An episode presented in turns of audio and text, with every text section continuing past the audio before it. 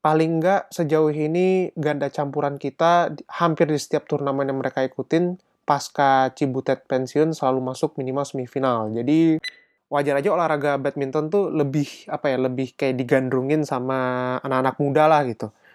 Meskipun ya tenis tetap menjadi olahraga lebih populer di Jerman. Seperti yang kalian tahu, Bundesliga itu nggak cuman berlaku untuk bola, tapi Bundesliga itu juga juga ada Bundesliga misalnya Bundesliga itu berlaku untuk olahraga-olahraga yang lain. Karena Bundesliga itu sendiri artinya sebenarnya liga nasional. Good choice. Oh, sensational!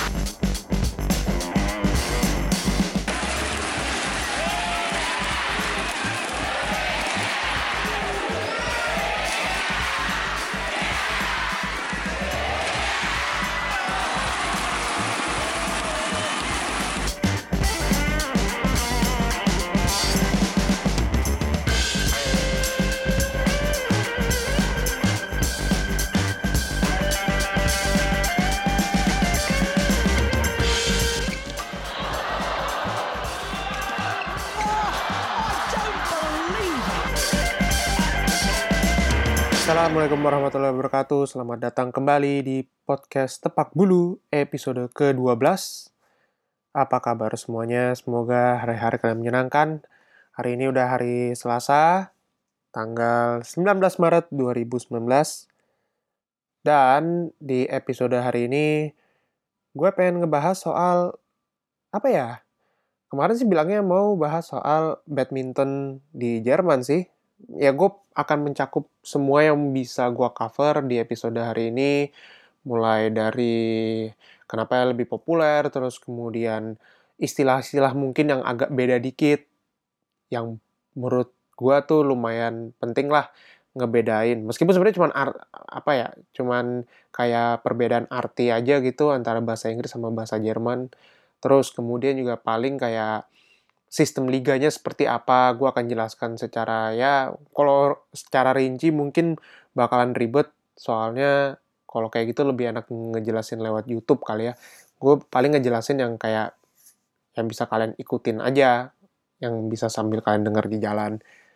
Tapi sebelum kita masuk ke topik utama paling kita bahas soal hasil dari Swiss Open dulu yuk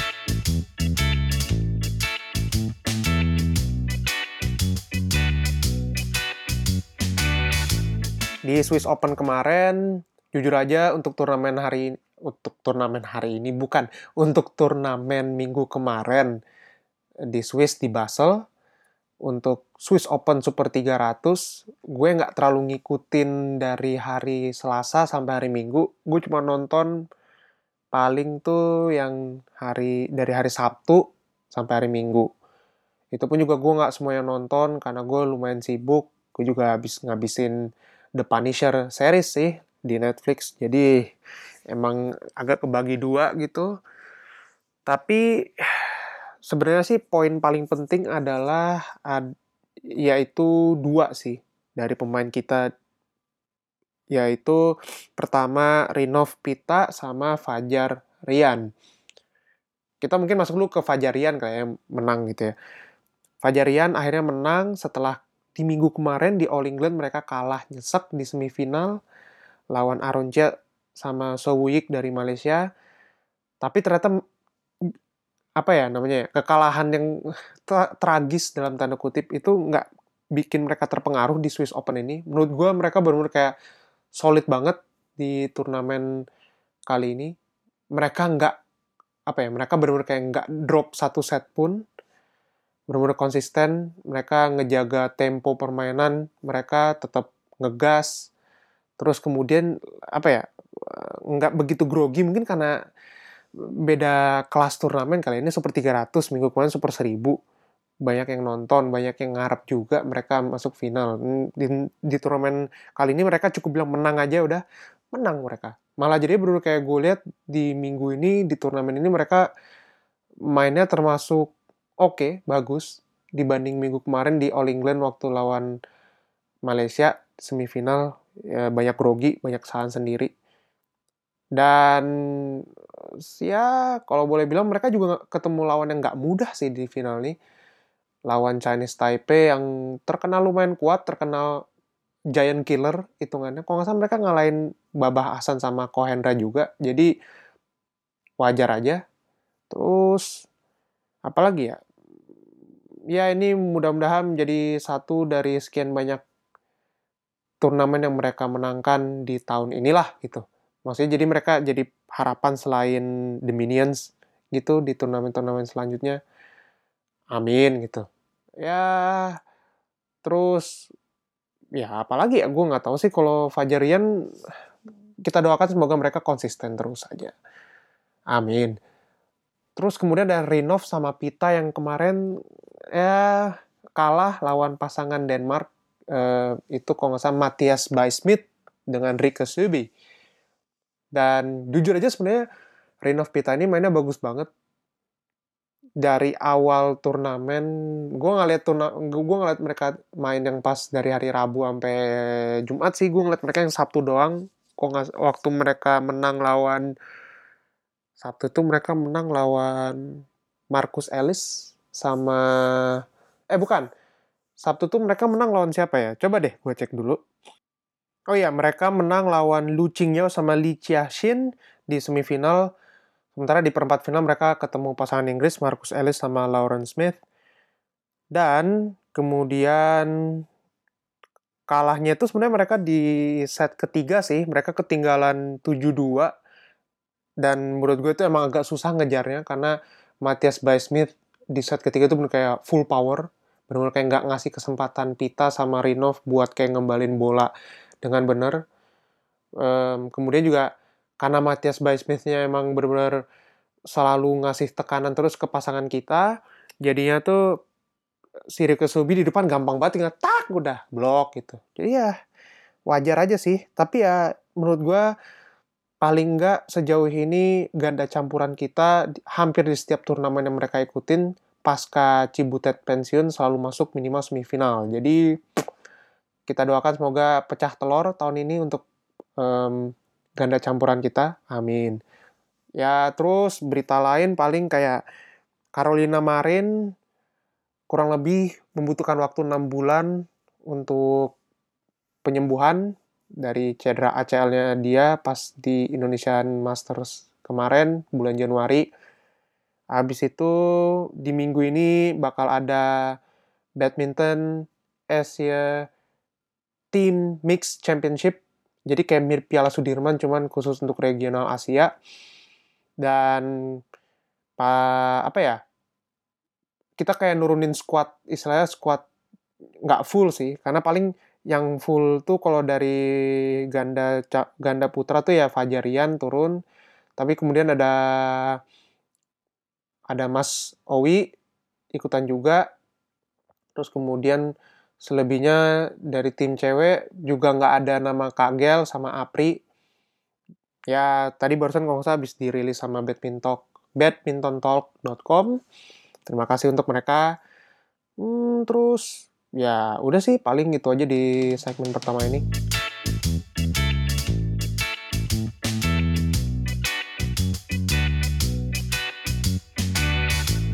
masuk ke segmen kedua, ke topik utama sih. Jadi sebenarnya tuh gue kayak bingung mau bikin episode apa ya untuk kali ini gitu.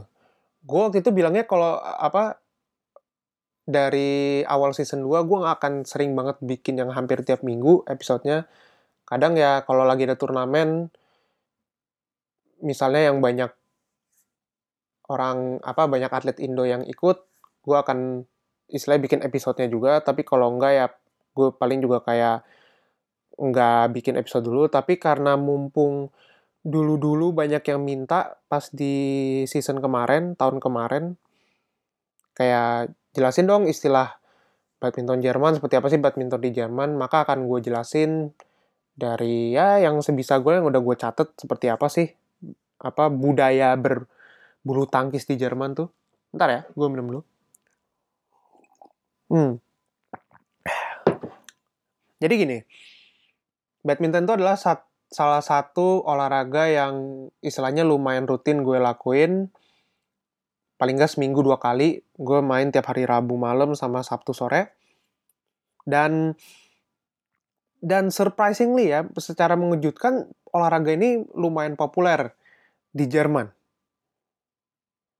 Jujur aja sebenarnya gue juga nggak nyangka waktu ketika gue pernah ikutan, gue pernah ikut klub tapi cuma satu bulan karena juga waktu itu gratis sih, karena bulan berikutnya gue mesti bayar. tapi itu olahraga badminton ini populer di kalangan anak sekolahan, terutama dari kelas 5 sampai kelas 11. Kenapa begitu? Karena kan olahraga badminton ini sebenarnya uh, untuk bisa dimainin secara optimal dalam artian nggak mengganggu yang lain kan kita harus main di indoor gitu kan. Tapi di Jer namanya Jerman hampir setiap sekolahan tuh paling nggak punya lapangan indoor. Dan itu tuh kayak udah cocok banget kondisinya buat badminton jadi olahraga berkembang meskipun olahraga ini nggak begitu populer di apa ya istilahnya nggak begitu populer secara secara luas di masyarakat Jerman. Tapi mereka paling nggak tahu lah, oh ada olahraga badminton, oke. Okay. Dan olahraga ini bener-bener kayak meningkat popularitasnya ketika lo masuk ke jenjang kuliah. Hampir di setiap kota, hampir di setiap universitas yang punya lembaga khusus untuk istilahnya ngatur jadwal olahraga, pasti ada jadwal untuk main bulu tangkis di sini. Dan biasanya tuh yang paling banyak main ya terutama mahasiswa dari Asia kayak mahasiswa Indonesia, mahasiswa Cina, mahasiswa Thailand, mahasiswa Malaysia yang emang olahraganya emang udah populer sih di negara-negara yang gue sebutin tadi. Meskipun popularitasnya badmintonnya secara nggak langsung tuh apa ya lebih rendah dibanding tenis. Coba kalian cek episode 6, episode cek juga soal apa namanya badminton dengan bahasa Inggris di episode sebelumnya di Spotify gue. Tapi untuk lapangan indoor tuh lebih banyak ininya apa ketersediaan lapangannya gitu. Dan karena lapangannya yang dipakai indoor, jadi olahraga badminton ini ya bisa dimainin sepanjang tahun. Lu nggak mesti harus ngelihat cuaca di luar kayak kayak apa sedingin maupun sepanas apa pun gitu. Beda dengan tenis yang kadang kalau ada tenis indoor pun ada, cuman biasanya nggak semua universitas menawarkan apa namanya kayak kursus atau menawarkan jadwal bermain tenis indoor karena mungkin ketersediaan lapangan yang rendah untuk lapangan indoor. Sementara tenis lebih banyak lapangan outdoor, di mana kalau udah masuk musim dingin mulai dari akhir Oktober sampai awal April tuh udaranya masih dingin, masih di bawah 15 derajat lah gitu. Dan nggak banyak orang yang main di luar juga. Jadi wajar aja olahraga badminton tuh lebih apa ya lebih kayak digandrungin sama anak-anak muda lah gitu. Meskipun ya tenis tetap menjadi olahraga lebih populer di Jerman, tapi ya karena murah istilahnya dibanding lo berinvestasi dengan bermain tenis, jadi ya wajar aja sih gitu. Terus juga apa sih yang ngebedain istilahnya orang sini ngerti nggak istilah-istilah yang biasa dipakai di badminton? Kalau misalnya kayak istilah smash atau istilah kayak eh, yang utama-utamanya. Terus apa sih sebenarnya badminton dalam bahasa Jerman? Ya kalau kita main badminton, sebenarnya orang nyebut badminton juga ngerti, oh badminton mainnya begini. Tapi um, kalau kita nyebut bolanya gitu, kalau kita nyebutnya kan kok atau nyebutnya kayak istilahnya shuttlecock gitu kan. Kalau di sini sebutannya namanya featherball. Artinya feather ball kalau misalnya kalian translate ke bahasa Inggris gitu kan. Feather itu ada artinya feather feather itu bulu ball ya bola gitu. Bal ya bola gitu.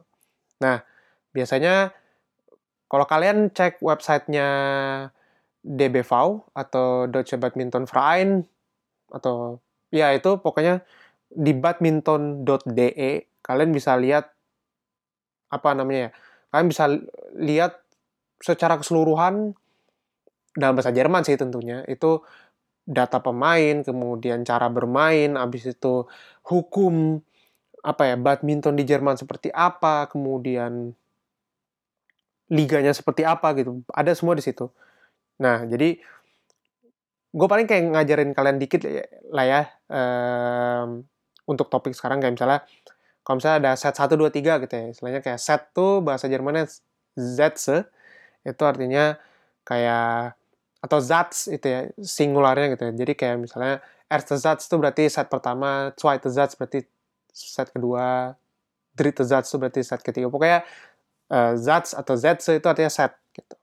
Nah, untuk disiplin atau kayak misalnya kalau kalian kenal macam men's doubles, women's doubles, men's singles, women's singles, dan mixed doubles itu ada istilahnya sendiri juga di bahasa Jerman. Misalnya kayak men's singles, itu artinya Herren Einzel. HE, kalau misalnya kalian lihat di websitenya, HE itu artinya Herren Einzel. Kalau WS atau women singles tuh Damen Einzel. Einzel itu berarti single, Herren tuh laki, Damen itu berarti perempuan. Nggak, nggak jauh lah istilahnya. Terus ada MD atau men's doubles. Itu artinya Herren Doppel. Doppel berarti double. Singkatannya tuh HD. Kalau WD itu women's doubles ya berarti Damen Doppel. Singkatannya DD. Terus ada XD atau kayak mixed doubles. Di sini agak susah nyebutnya kayak gemischtes Doppel atau GD. Tapi orang sini atau kayak di websitenya juga biasanya disebut mix aja udah cukup. Oh berarti dia pemain ganda campuran.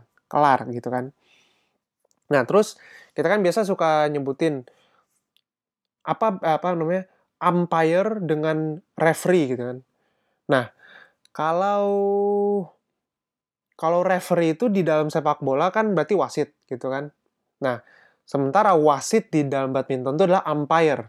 Artinya yang kayak nyebut skor, nyebut nama pemain, terus yang ngasih kayak kalau misalnya ada challenge seperti apa itu umpire di badminton. Tapi sebutannya kalau di bahasa apa namanya? Kalau di bahasa Jerman tuh sama wasit artinya Schiedsrichter itu wasit artinya ya paling kalau nyebut kayak istilah-istilah lain juga orang sini lebih merujuk kepada istilah bahasa Inggrisnya sih gitu ya peng, kayak skor juga paling pakai bahasa Jerman doang tapi kayak jargon-jargon macam smash, lob, terus kemudian drop shot itu orang apa pemain sini rata-rata make pakai bahasa Inggris. Jadi nggak nggak masalah gitu. Terus kemudian kalau kalian istilahnya tahu sebutan Jarum Superliga di Indonesia, di sini juga ada liganya gitu. Dan seperti yang kalian tahu, Bundesliga itu nggak cuman berlaku untuk bola, tapi Bundesliga itu juga juga ada Bundesliga, misalnya Bundesliga itu berlaku untuk olahraga-olahraga yang lain. Karena Bundesliga itu sendiri artinya sebenarnya liga nasional atau liga Bundesliga ya Bundesliga itu artinya liga nasional gitu. Artinya ada Bundesliga untuk bola, ada Bundesliga untuk hoki, ada Bundesliga untuk badminton juga. Tapi di sini menariknya adalah Bundesliga di sini uh, sistemnya lumayan unik gitu. Jadi um, Bundesliga apa namanya Bundesliga-nya Jerman atau Bundesliga badminton sorry maksud gue itu kita punya ada namanya Bundesliga 1, ada Bundesliga 2 North and South atau ada ada Bundesliga Bundesliga bagian utara, ada Bundesliga bagian selatan atau Bundesliga 2 regional lah gitu yang lebih apa namanya yang lebih kecil cakupannya. Nah, sistemnya tuh adalah uh, dia pakai sistem liga yang artinya kalau kalian merujuk kepada bola itu artinya kayak misalnya ada menang seri sama kalah gitu kan meskipun di dalam badminton nggak ada skor seri gitu nah tapi unik gitu. Kan di sini yang tanding klub. Berarti kan tiap tiap klub pasti punya pemain-pemain dong ya gitu. Nah dan dalam satu pertandingan Bundesliga atau dalam satu pertandingan liga gitu ya itu ada tujuh pertandingan yang wajib dimainkan oleh setiap eh, ada tujuh match maksud gue yang wajib dimainkan oleh setiap klub ketika mereka bertemu dengan lawannya gitu. Nah, artinya kok sekali artinya lu akan sering lihat kayak skor misalnya klub A lawan klub B gitu ya. Skornya ada yang 7-0, ada yang skornya 6-1 atau 5-2 segala macam ya kan. Nah, pasti kalian punya pertanyaan lagi dong itu mainnya berapa lama kalau sampai 7 match gitu kan.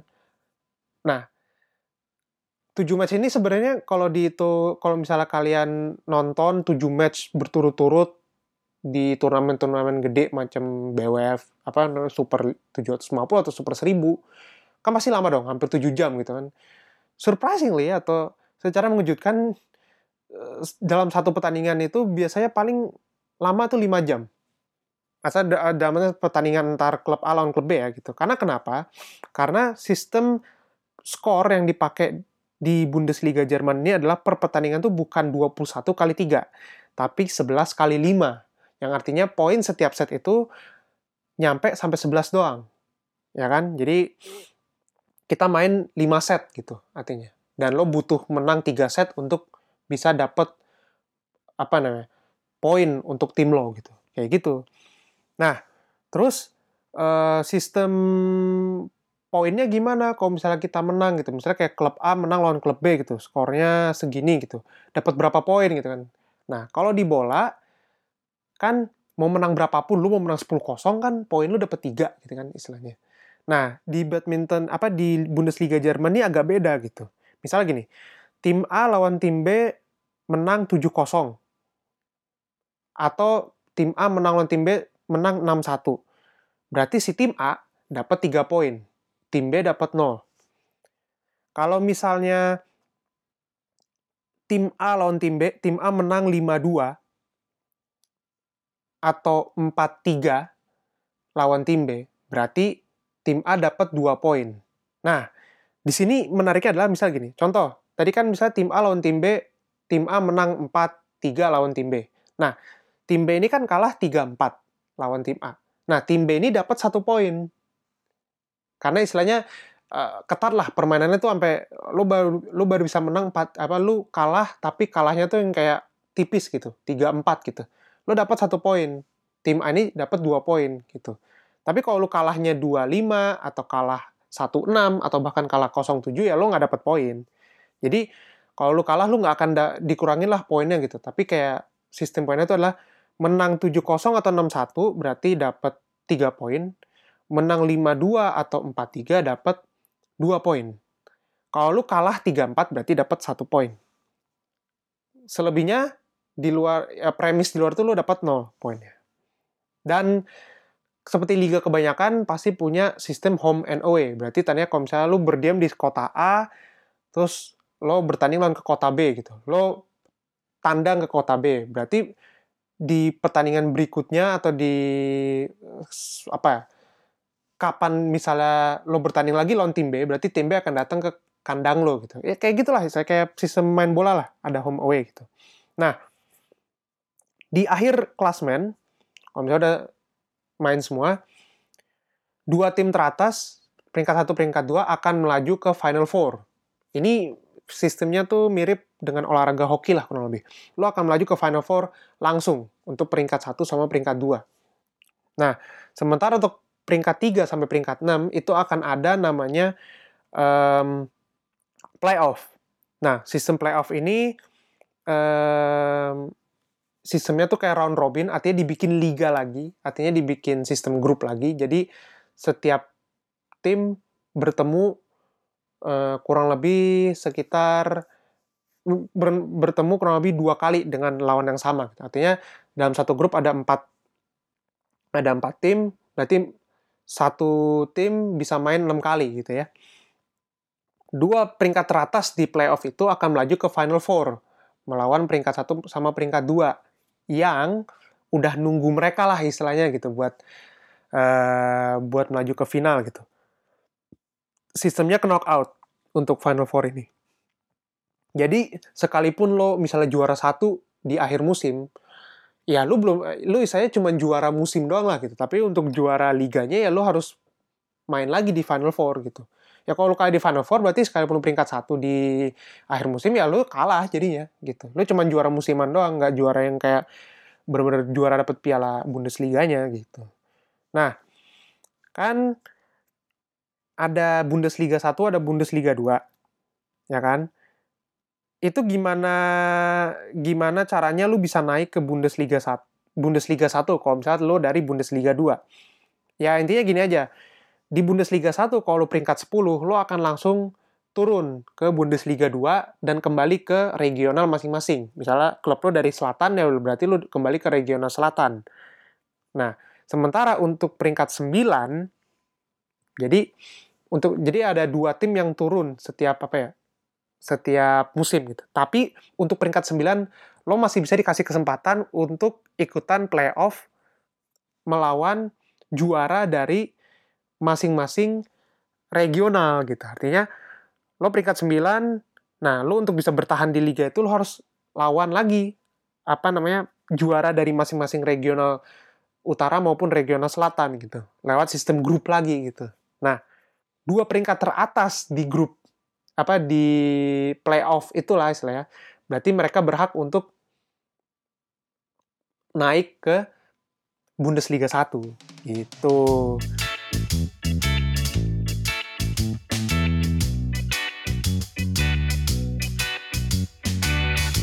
Terus um, kan udah ngomongin soal liga nih, liganya di Jerman gitu kan.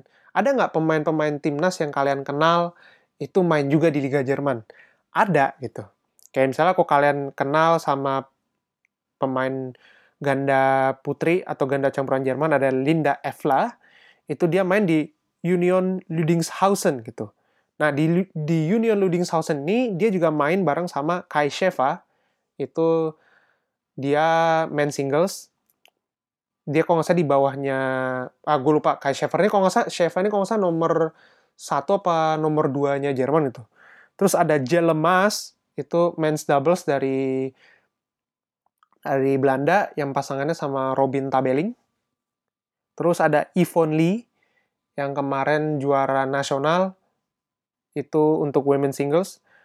Dan kok nggak salah juga jadi apa ya women singlesnya nomor satu Jerman lah gitu Terus ada Eva Janssen sama Barbara Schnaze. Schnaze, kalau orang orang sini sebutnya. Terus ada Fabian Depre, eh, pemain tunggal putri juga. Tapi dia nggak main di Jerman sayangnya. Dia main di Liga Prancis. Namanya CBAB Aulnay. Terus ada Isabel Hetrich yang mainnya sama Marvin Zeidel juga. Kalau di mixed doubles. Itu dia main di Erste BC Saarbrücken Bischmisheim. Tim ini Saarbrücken Bischmisheim ini sekarang peringkat satu di Bundesliga 1 dan dia tuh bareng sama Peter Cashbauer sama Marvin Zeidel juga. Yang Marvin Zeidel ini yang pasangannya kalau di men's double tuh sama um, sama Mark Slamsfus gitu. Yang main yang sekarang main di klub Erste BC Wipperfeld. Nah, jadi um, kalau ditanya, misal gini, kalau pas lagi nggak ada jadwal BWF, apakah mereka akan main di klub atau mereka uh, fokus ke timnas? Sebenarnya bergantung, tergantung dari pemain itu sendiri gitu. Karena um, kalau Jerman ini sebenarnya kan uh, nggak apa namanya, gue boleh bilang kayak gak begitu apa ya istilahnya mereka mereka masih di bawah Denmark lah gitu untuk soal badminton. Meskipun mereka kemarin melaju ke final lawan Denmark di badminton apa ya saya di BEC badminton Europe Championship yang tim mix. Nah dan ya kalau boleh dibilang sebenarnya ketika lo lagi nggak ada jadwal di BWF dan kebetulan minggu itu lu lagi ada tanding sama klub lo ya lo kembali ke klub terus lo tanding gitu. Beda dengan di beda mungkin dengan di Indonesia um, lo dipanggil dari klub untuk masuk ke uh, training centernya PBSI jadi lo apa ya istilahnya kayak lo udah ada kontrak eksklusif dengan PBSI untuk berlatih khusus di situ. Artinya lo nggak bisa bolak-balik. Misalnya kayak lo di Jakarta balik ke klub di daerah untuk bermain nggak. Karena lo emang direkrut, ditarik sama pusat. Beda dengan uh, sistemnya di Jerman ya ketika lo nggak ada tanding, misalnya di mana ya lo balik ke klub gitu. Lo tanding di klub gitu. Karena ya di klub tuh lo juga apa namanya di klub kalau sistem klub di Jerman tuh lo juga dibayar gitu sama klub. Terus kemudian kayak karena pertandingan klub itu lo pasti akan pergi ke mana-mana berarti lo juga akan ada kayak istilahnya subsidi untuk pergi dari satu tempat ke tempat yang lain gitu. Mungkin kayaknya cocok sih kalau misalnya untuk episode berikutnya gue mungkin bakal ngomongin soal kayak sistem di Bundesliga klub-klub Jerman seperti apa tapi nggak di episode berikutnya juga tapi mungkin kalau ada kesempatan lain atau gue udah mulai banyak digging soal apa ya soal uh, perbulun tangkisan di Jerman secara utuh baru gue mungkin bisa inilah apa bisa ngasih infonya ke kalian gitu. Ya udah setengah jam lebih udah hampir setengah jam sih maksud gue uh, sepertinya akan gue tutup aja episode hari ini Selasa tanggal 19 Maret 2019. Semoga hari-hari kalian menyenangkan. Jangan lupa ya subscribe, terus mention di Twitter at bulu tepak, mention di Instagram at tepak bulu atau IBHI19, akun personal gue. Terus mau ngobrol-ngobrol bisa ke email podcast.tepakbulu at gmail.com. Ya udah, itu aja paling. Sekian dan sampai jumpa di episode berikutnya. Assalamualaikum warahmatullahi wabarakatuh. Dadah.